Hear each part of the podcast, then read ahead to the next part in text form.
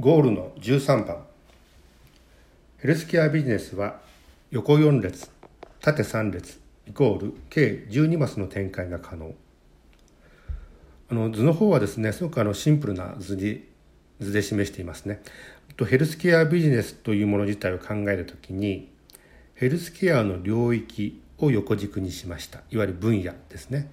ヘルスケアの分野領域って何があるの？といった時にそうですねメディカル医療そしてヘルス予防保険。さらにウェルネス健康。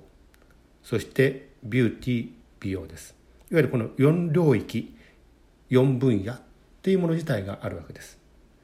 もう一つビジネスの商材には何があるの？といった時にそうですね。それには商品があります。サービスがあります。そして施設があります。っていうふうにいわゆる3商材まあ、3区分があるわけですよね。となってくるとこの横に4列縦に3列を掛け合わせると 4×3 の12マスというものができますよね。つまりこの12マスってものの中においてヘルスケアビジネスってもの自体は作り上げられるんだということになります。もちろんこの12マスの中の12分の1マスからこのビジネスは始まるわけですよね。しかし最大においてはこの12分の12までマス目を埋めることができる。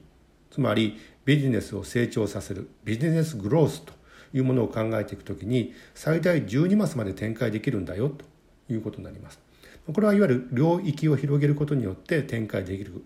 また商材を増やすことによって展開できるということになってきますよね。まあ、考え方に言うと例えば分子と分母がある中において分母を広げるってことで考えればこの領域を広げるつまり医療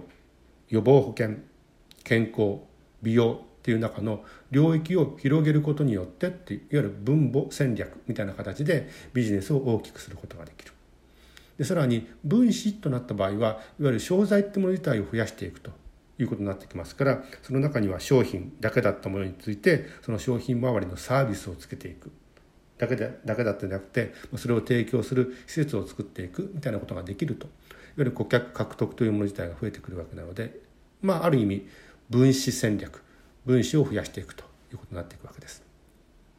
なのでこの横軸縦軸の中で特に横軸はビジネスグロースにおける分母戦略そしてこの縦軸は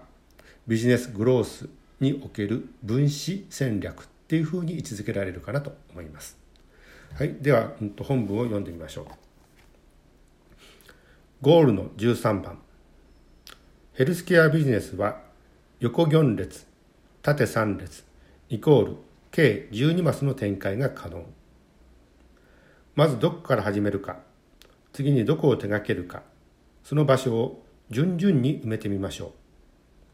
う。どんな企業も12分の1の一つのマスの中でヘルスケアビジネスを始めそしてマス目を増やしていきます。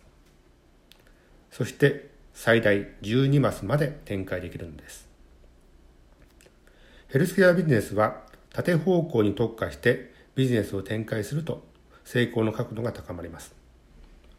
例えば商品を作るメーカーが商品の使用環境に付随したサービスを作りさらにそのサービスを売りにした施設を作るというパターン。分かりやすい例がタニタです。タニタはこの縦展開によってヘルスケアビジネスを発展させ確固たる地位を築きました。タニタは予防保険つまりヘルスの領域で測定機器という商品を作って売るメーカーです。生活者視点に立つタニタは生活者の測定するというシーンに合わせて生活指導プログラムをサービスとして開発し指導者や生活者に提供。その実績が蓄積されプログラムの再現性が担保されると栄養指導食事管理プログラムから標準化したメニューを開発。それを提供するタニタ食堂という外食して施設へと発展しました。そのサービスが評価されさらに施設の評判が高まると新新商品が生まれます。それがタニタ食堂コラボ商品です。より生活者に近いコンビニやスーパーに商品が並ぶようになりました。タニタの堅実な事業開発は確かに縦展開によるものでした。横展開する場合は政策や制度等の機会を見計らったタイミングが求められます。例えば機能性表示は事業領域を横に広げる機会となり健康経営は培ってきた事業モデルを応用して横に広げる機会を提供してくれました。